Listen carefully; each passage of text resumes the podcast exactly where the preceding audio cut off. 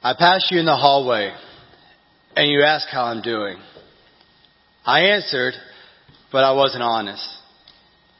You see, I make sure I have this smile so that you don't ask me what I'm thinking or what's going on in my life. I enter this room, and I, I see the words that are in the song, and I hear the words that the pastor are saying, is saying, and I just wonder about them. And I, I know that there's ne- people that have needs around me that are dealing with stuff. But I, I have my own things I'm worried with. And so if I were to answer you honestly about how I'm doing in one word, put, to put it all in one word, it's conflicted. I feel conflicted. And I, I'm starting to wonder if this whole church thing is for me. Don't get me wrong. There, there are things that I love about the church. Uh, being loved unconditionally. That is awesome. Being able to be forgiven for anything that I've done. Great. It's amazing that God has a plan for me to bless me, that I'm going to have success and I'm going to have a hope for a future. And, and last year when my father was dealing with illness, of course I wanted God to do all things for the good of him. Those are all ideas I can get behind. But there's some things that are in the Bible and about following God that I think are a little too much. And for instance, let's sexual purity. It's a little out of date, right? A little out of date. Uh, my personal life. Why does God worry about what's happening in my personal life? It's not affecting anyone else. I mean, God wants me to be happy, right? God, God loves me, right? So why does my personal life affect anything? And the offering. I know the pastor talks about generosity and how I should be sacrificial, but I don't think the guy knows how hard it is for me to make ends meet at times. I know the Bible talks about giving generously, but I think I'll just keep those resources to myself. And so there are things that I love about about the church and about about God, but there are these other things that I don't quite get get the reason behind them. And so I'm conflicted. I, I believe in Jesus. I just, I don't think I can do everything that he's wanting me to do. Take your Bibles and turn with me to the book of Isaiah, chapter six. We're in the midst of a series of messages we're calling Dead Orthodoxy, and this is your first week. If you weren't here last week, I'd first of all I'd encourage you to go to our website and click on the Sermons tab and go and check out the sermon from last week that kind of introduces this series of messages. But the idea behind Dead Orthodoxy is that there are a lot of believers out there that claim they believe in Jesus, they claim that they follow Jesus, but their lifestyles don't necessarily demonstrate it. Um, we talked about last week that there are scripture passages that talk about this form of godliness, this having something that shows that we say we believe in Jesus, but that our actions, that our lives don't demonstrate it. Kind of like uh, we, we talked about The Walking Dead or zombie movies or places where people have an outer shell but no soul, and that a lot of people's Christianity falls into that category, that we don't quite have it where we're affecting our daily lives. We started with a couple of uh, scripture passages, and this one was one that we started with last week where it talks about this shell that they claim to know God, but they deny Him by their works. They're detestable, disobedient, and unfit for any good work.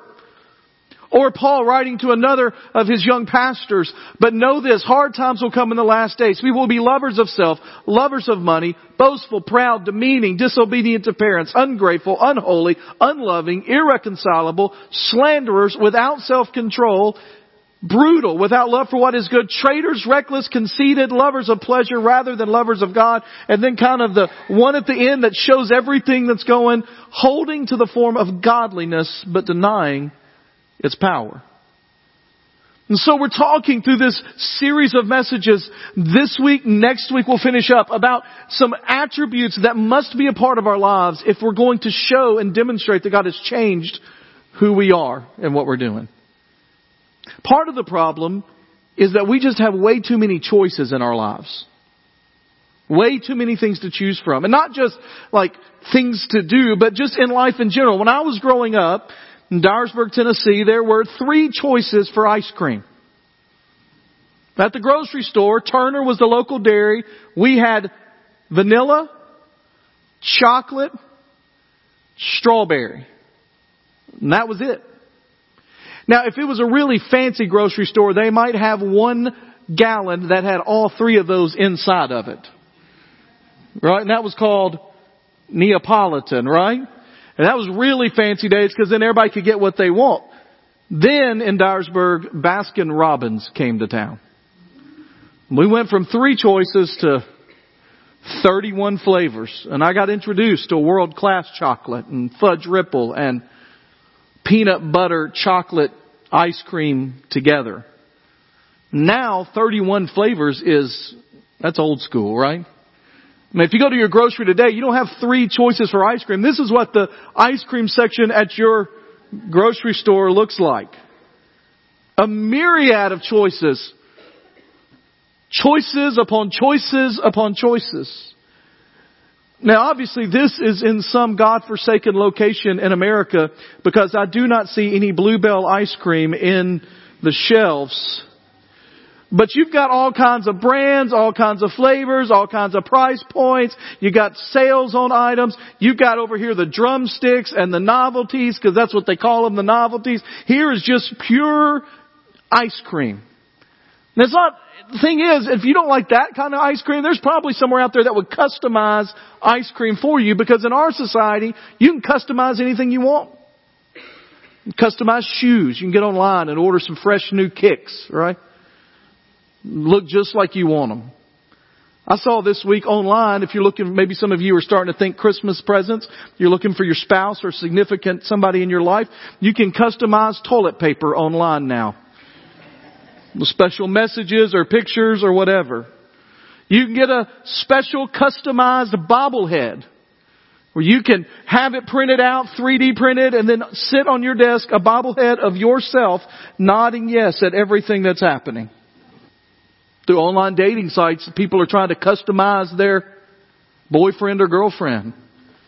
I'd like someone who likes to read and takes long walks on the beach, is five foot ten with blonde hair, weighs about one sixty-five, and if I could have that by Friday, it would be great. How many of you are Sonic fans? Not like the Seattle Supersonics, like Sonic the restaurant, right? All right, how many Sonic fans? Did you know that you can get Up to, there are at Sonic three point five million drink combinations. And I get the same thing every time. Like I didn't realize I had stopped myself. And what about coffee? Some of us remember when coffee you had four choices. Black, with sugar, with cream, or you get really crazy, with cream and sugar. I heard somebody order the other day at Starbucks. This is, this is true. This is a true order I heard, because I heard it and then they had to say it again, and I, and I, I, I wrote it down. It was a, they ordered a grande soy half calf vanilla latte extra hot with caramel drizzle and light whip. Now, I'm, I'm not a coffee, big coffee drinker, and I'm not, definitely not a coffee purist. Uh, the, my form of coffee is a mocha, all right? But that does not seem to really be coffee much there, right? And we've, live in a society that convinces us we ought to be able to customize anything we want to. Customer's always right. If you're in a restaurant and you're uncomfortable with the temperature, even though everybody else seems to be perfectly fine, you need to let the manager know this temperature does not suit you. If the temperature of the food is not quite right, you need, you need to, to let them know. They, they need to be, they need to be aware of that, because the customer is what? Always right. And some of that has trickled into our idea that we ought to be able to customize anything, including our understanding of God and our understanding of faith. And like human beings have been trying to do since the beginning, we want to recreate God in our own image. Well, you know what I really like? I really, really like that aspect of God's character. I'm not so sure about that. God, I just can't believe in a God that would. Or I could never follow a God that would do that. Or make me believe that. Or make me change. that. And the problem is when we make God in our own image, it is a mess. The truth is, in general, when we as human beings have freedom to make choices of lots of things, we make a mess of it. If you want proof of that, just go stand at the end of a buffet line at Golden Corral or Western Sizzlin' or Ryan's and look at the plates that people construct for themselves when they have that many choices. Leg of fried chicken on top of broccoli, on top of lo mein, on top of brownie. And you get back to your table and you look at it and you're like, I have never in my life eaten this combination of food. And you eat it and you think, I am never in my life probably need to eat that combination of food again.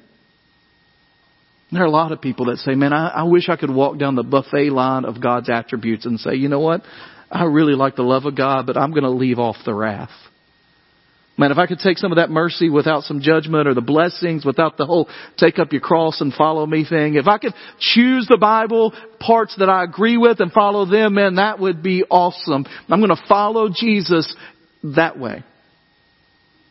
But the Bible makes it very clear that God is not someone with whom we can change or alter to fit our mold in any way. In fact, Scripture claims that understanding who God truly is and living in reverence and awe of that is the start, is the beginning, is the place where we truly start to live for Him. Proverbs nine ten says the fear of the Lord is the beginning of wisdom. Now, most of us know that verse, that we've seen that verse quoted, but I think Proverbs fourteen twenty-seven is even more interesting, because it says in Proverbs fourteen twenty-seven that the fear of the Lord is the fountain of life. And what it means there is, it is the beginning point. It is the place that fearing the Lord is what gives us true freedom, true life, true living. At the end of Ecclesiastes, when he has looked at every possible way to fill his life, he says, when all is heard, this is my conclusion, to fear God and keep His commands. And Psalm thirty-six reminds us where David says that what we see in those that are wicked is that they have no dread, no fear of the Lord. And so today what I want to do is ask the question, what does fear of the Lord look like?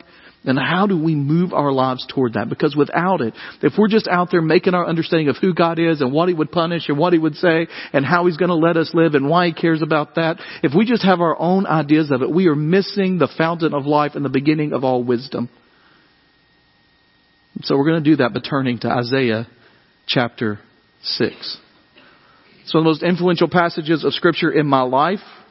One that I have gone back to again and again, that I have preached on in this church multiple occasions, but is a perfect example of what someone who is gripped by fearing the Lord truly means. I just want to tell you right from the very beginning that fearing the Lord is one of those phrases that's kind of gone out of style. People don't talk about that a whole lot because that kind of seems weird. We, well, we, we don't want to fear the Lord. We don't want to be scared of the Lord. But the truth is, as we look at the Scriptures, fear of the Lord is a natural response of a human being who comes in contact with an unbelievable, incomprehensible, completely powerful God. Isaiah chapter six, starting in verse one, says, in the year that King Uzziah died. Now, King Uzziah had been the king for about fifty-three years. It had been a great king. Um, uh, he had been a great king for most of that. He kind of waffled towards the end, had gone off track towards the end. But in the year that King Uzziah died, Isaiah, his prophet, the one that was the prophet of the Lord for that area, for that time, was conflicted. He's worried. He's thinking, what do we do next? Where do we go from here? How do we keep going? How does the nation continue? He's worried about a lot of things, about how the nation is going to fare in the days ahead, if it's going to succeed, if it's going to fail, if this is the end. And he is worried about that. And he goes to the temple on a day when he expects it to be a day like any other day. And when he gets to the temple, it is a day unlike any other day, because when he gets to the temple, he sees the Lord seated high on lofty throne. And the hem, the end of His robe, filled the temple. So he walks in thinking it's any other Sunday, any other week. And he's going to go and pray because he's unsure about what the next step is in his life and the life of the nation. He's worried about what it means for his family, what it means for the people that he knows, what it means for those around him. He walks into church expecting the same kind of service, the same kind of way every day that he has seen in his entire life. And when he gets there, it is completely different. The Lord is there. In a vision, he is seeing the Lord seated high on a throne with his garment filling the temple. The seraphim, that's lots of angels, are gathered around, standing above him. They each had six wings, and with two they covered their faces, and with two they covered their feet, and with two they flew. And these seraphim that are gathered around are singing a song together. And the next verse tells us that they're calling to one another, "Holy, holy, holy is the Lord of armies. His glory fills the whole earth." It's a remarkable statement. We'll talk about that in a second. But the picture here is that God is in this vision filling the temple. And as he's filling the temple, he looks up and there are angels upon angels upon angels upon angels. And they are gathered around and they are singing at the top of their lungs, "Holy, holy, holy is the Lord of armies. His glory fills the whole earth." Isaiah walked in and is overwhelmed by what he sees. Next verse says, "The foundations of the doorway shook at the sound of their voices, and the temple was filled with smoke." And then it goes on to say, "And I said," now I cut it off there specifically because I want you to think about, what would you say? I mean, you've walked into a place where God Almighty is suddenly revealing a glimpse of who He is, a portion of who He is, a portion of His majesty, of His glory. And you are standing there and you realize that this is for you and that He has pulled the veil back for a moment. He has unveiled Himself for a brief moment in time for you to see, for you to understand, for you to get a glimpse. He's looking and it says, "Then Isaiah said," I mean, what's appropriate at this moment? Now, some of you know what he says. Like, what's appropriate here? Man, that is so cool. Like, wow. Like, how are you doing that, God? The first thing that Isaiah realizes is he has no business being there. One of my fears for our generation is that we have tried so much to Um, I, I invented this word, I think, in the first service. It may be a real word, but I, I don't know. But I just needed a word. We have tried so much to friendify God, to make him our friend, our buddy, our pal, that in the result of that is we no longer stand in awe of who he is. And yes, there are scriptures throughout the Bible about the fact that he loves us, that he's closer to us than a brother, that he wants us to be his son and daughter, that we are co-heirs with Christ, that he sees us as a part of his family. But there are equally and more scriptures that remind us that this is not some little better than us human being walking around. This is God Almighty, King of the universe. And in our attempt to make him cute and cuddly, we have forgotten that he is awesome and powerful. Then I said, "Woe is me. For I am ruined because I am a man of unclean lips. I live among a people of unclean lips. And because my eyes have seen the King, the Lord of armies." Woe is me. His first thought is, I don't deserve to be here. I can't stay here. It is too much for me to handle. It is too big for me to be able to do anything with. Like, I can't handle this. I can't stand it. And sometimes we read scripture. We don't read it with the emotion that was there. We don't read it with the understanding that was there. And sometimes we'll read that and we're just reading this like anything else. And we read it and we're like, and then I said, woe is me because I am a man of unclean lips and I live among a people of unclean lips. But what you are hearing here, what you are seeing here is not just a normal expression in a monotone voice. This is the guttural cry of a man who has come in contact with God Almighty, and he realizes in the depths of his soul that everything about him is not worthy of that moment, and he cries out from the very bottom part of who he is, woe is me. I'm dirty and everybody I live with is dirty. How in the world am I able to stand this? He's probably thinking for a moment about what happened in um Exodus when Moses says to God, God, I want to see you. I want to know you. I want to experience your glory. And God says, I will allow my goodness to pass in front of you, but I will not allow you to see my face, because if you see me face to face, you will die. And Isaiah's like, I, like, how in the world am I going to live because of who I am and who I've just seen? Then one of the angels flew to me, and in his hand was a glowing coal that he had taken from the altar with tongs. He touched my mouth with it and said, now it has touched your lips. Your iniquity is removed and your sin is atoned for. Now, all of us love that part about sin being atoned for. We love the fact that the iniquity has been removed. But you did catch what had to happen for his iniquity to be removed, right? He had to be touched with what? A glowing coal. Now, let me just ask you a quick question, okay? This is basic kind of science. What is required for coal to glow? What does that mean? It's on fire, right? It's hot. Like, I like, I like grilling, and I, I like, we have a little fire pit in our backyard, and, and sometimes in the fire pit and in the grill, um, is what I like to use is, is charcoal. And so I, I get this picture of charcoal. I don't know if that's a good, um, reference to that time, but the idea is that there's something there that's burning. And you know, if you get a good fire going in a fireplace, or you get a good fire going in like a fire pit or in a grill, that there's this one area. Now, now, for instance, the grill that we use here at the church to cook for events, it's a, it's a, a grill that's been around for a long time. And if you put charcoal in there much at all, it gets blazing hot.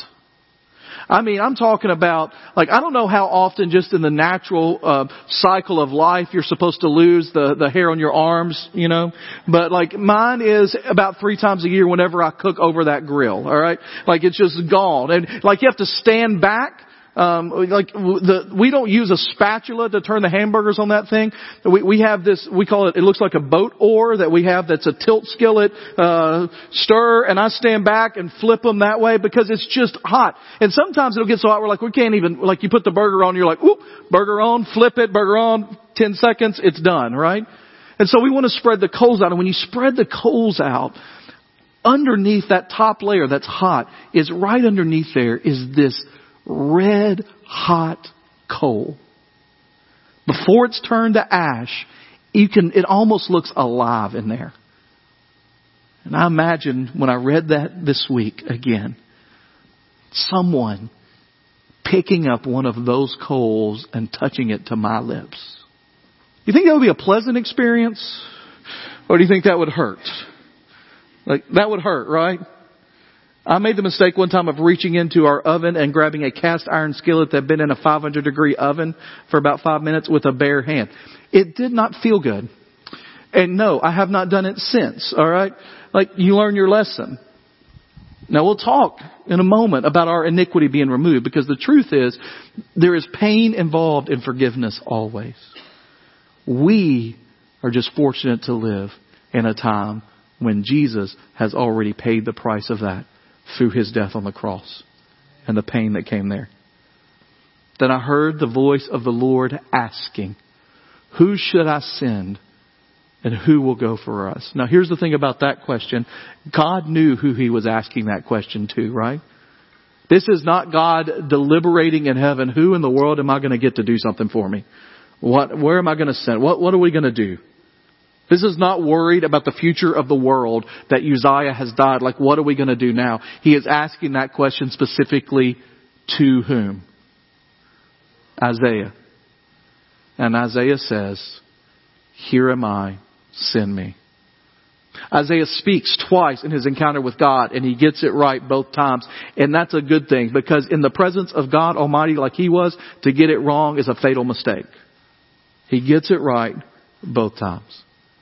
And so here's what I want to do, is I want to ask a couple of questions as we kind of bring this all together and ask, what does it look like to fear the Lord, and how do we get there? And Isaiah six gives us that roadmap. That's why I love this passage so much. And here's the reality. What it tells us in Isaiah six is that the first step to fearing God is to understand who he truly is. We have to understand who God is. We see it in this passage. They're there and the angels are covering themselves and they're yelling, holy, holy, holy. The word holy there means set apart. In Scripture, whenever it is used three times in a row like that, it means the perfection of being set apart. And so what it's saying is that God is not like us, just better. He is not the perfect example of a human being. He is not us at a higher level. God is completely different than us. He is completely separate from us. He is not like us. We may be like Him in some ways, but He is not like us. That He is set apart in His awesomeness, His otherness. In fact, theologians have had a hard time coming up with a good word to describe exactly what they mean by the awesomeness, by the otherness of God, by this powerful presence of God. But He is not like us. In fact, there is none that are like Him. Over the last few weeks as a staff, we've been reading a book by Jen Wilkin called None Like You. None Like Him. And the idea behind the book is there are several ways that we can never, will never, could never be like God, because there are certain ways that God is completely separated from us. Now, we, we were given a hard time. I, we, I brought the book to the staff. We read it. And Jeff and Alan and I were given a hard time because the introductory chapter is called How to Be a God-Fearing Woman, which is not really our goal. All right. But the rest of the book gives a great example, each chapter, of a way that God is completely different than us. Now, in one of the chapters, one of the first ones, it does this really cool thing. It shows the ways that we can be like God and that we must try to be like God in His characteristics. Like he, God is love. God is mercy. God shows compassion. And that we must be people that are trying to do that. We must be people trying to be that. In fact, holy. Be holy as God is holy. But there are ten things that she lists that Scripture describes of God that we can never be. And we must understand that this is the God we are talking about. So I brought that list. I want to show you this list. These are the ten ways, and they may be more. In fact, one of the things that I am certain of is that there are attributes and abilities of God that we have no knowledge of whatsoever, because He has chosen not to reveal those to us, and we could not understand them if we if He did. And that when we get to heaven, we will not know those anyways, because to completely understand and know God would mean that we were higher than God, and we're not going to be there. And so it talks about the fact that He is infinite, incomprehensible, self-existent, self-sufficient, eternal, immutable, omnipresent, omniscient, omnipotent, and sovereign. And I will tell you this, each week as we have gathered around as a staff, and as we have talked about a particular chapter and a particular one of these ten, we cover sovereign tomorrow and we finish the book. When we talked about one of these attributes, there has been something in the chapter that every one of us has looked at and thought. Sometimes it's different, sometimes it's the same. We're like, that blew my mind. To think of God in that way.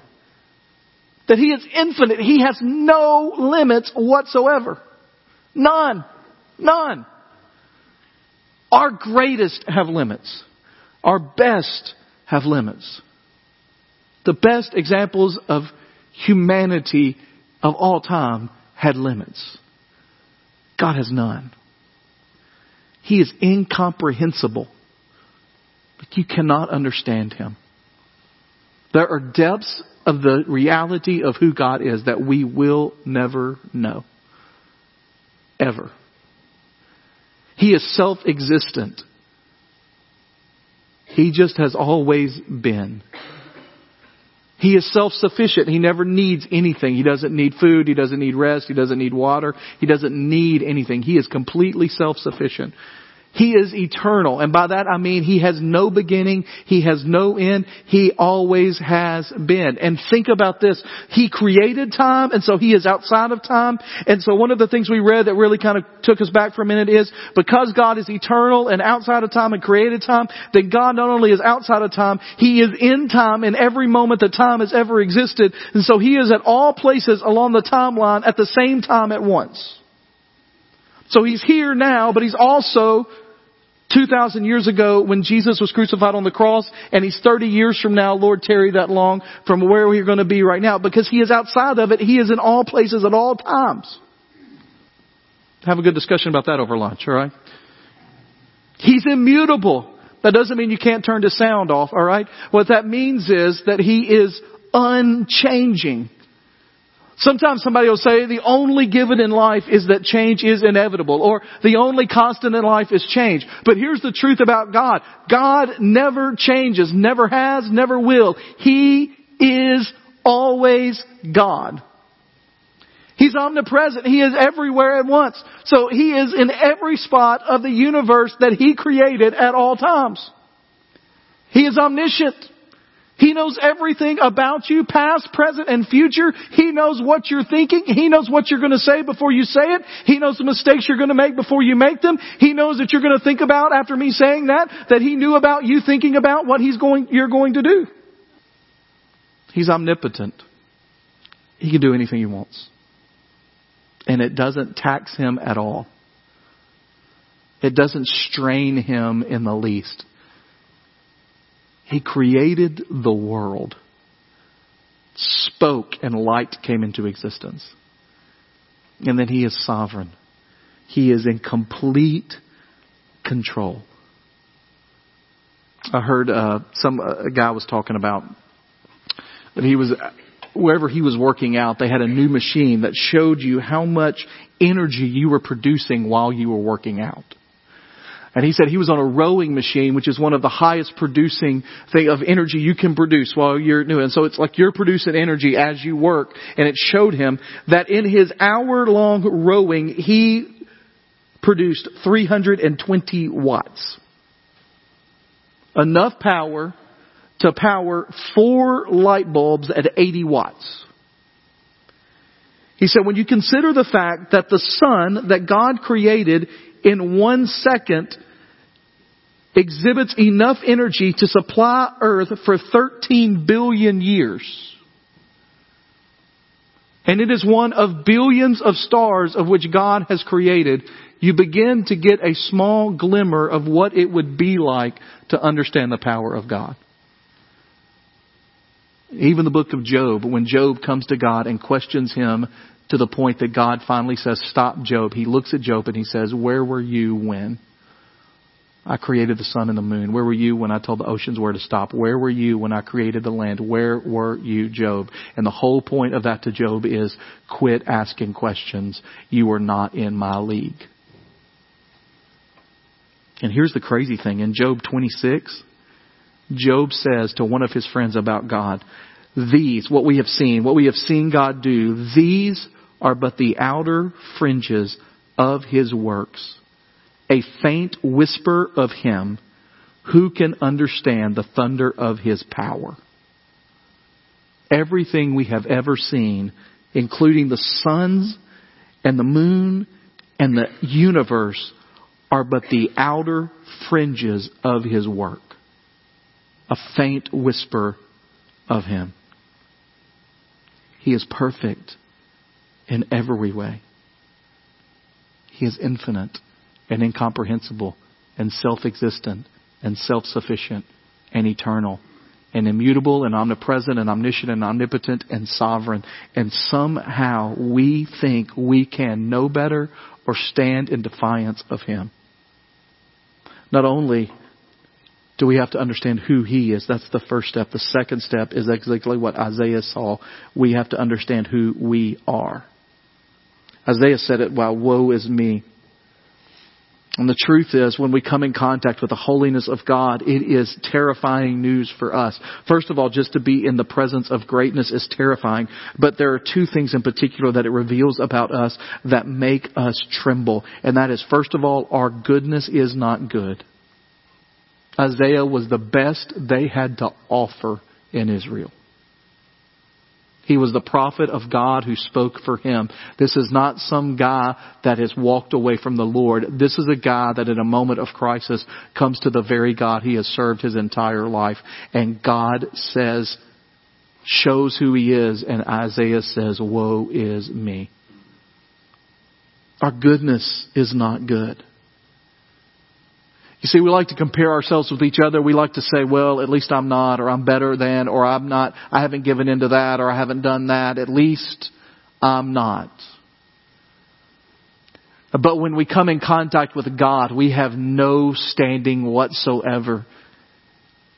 We know that later Isaiah will say that our good works are like filthy rags before God.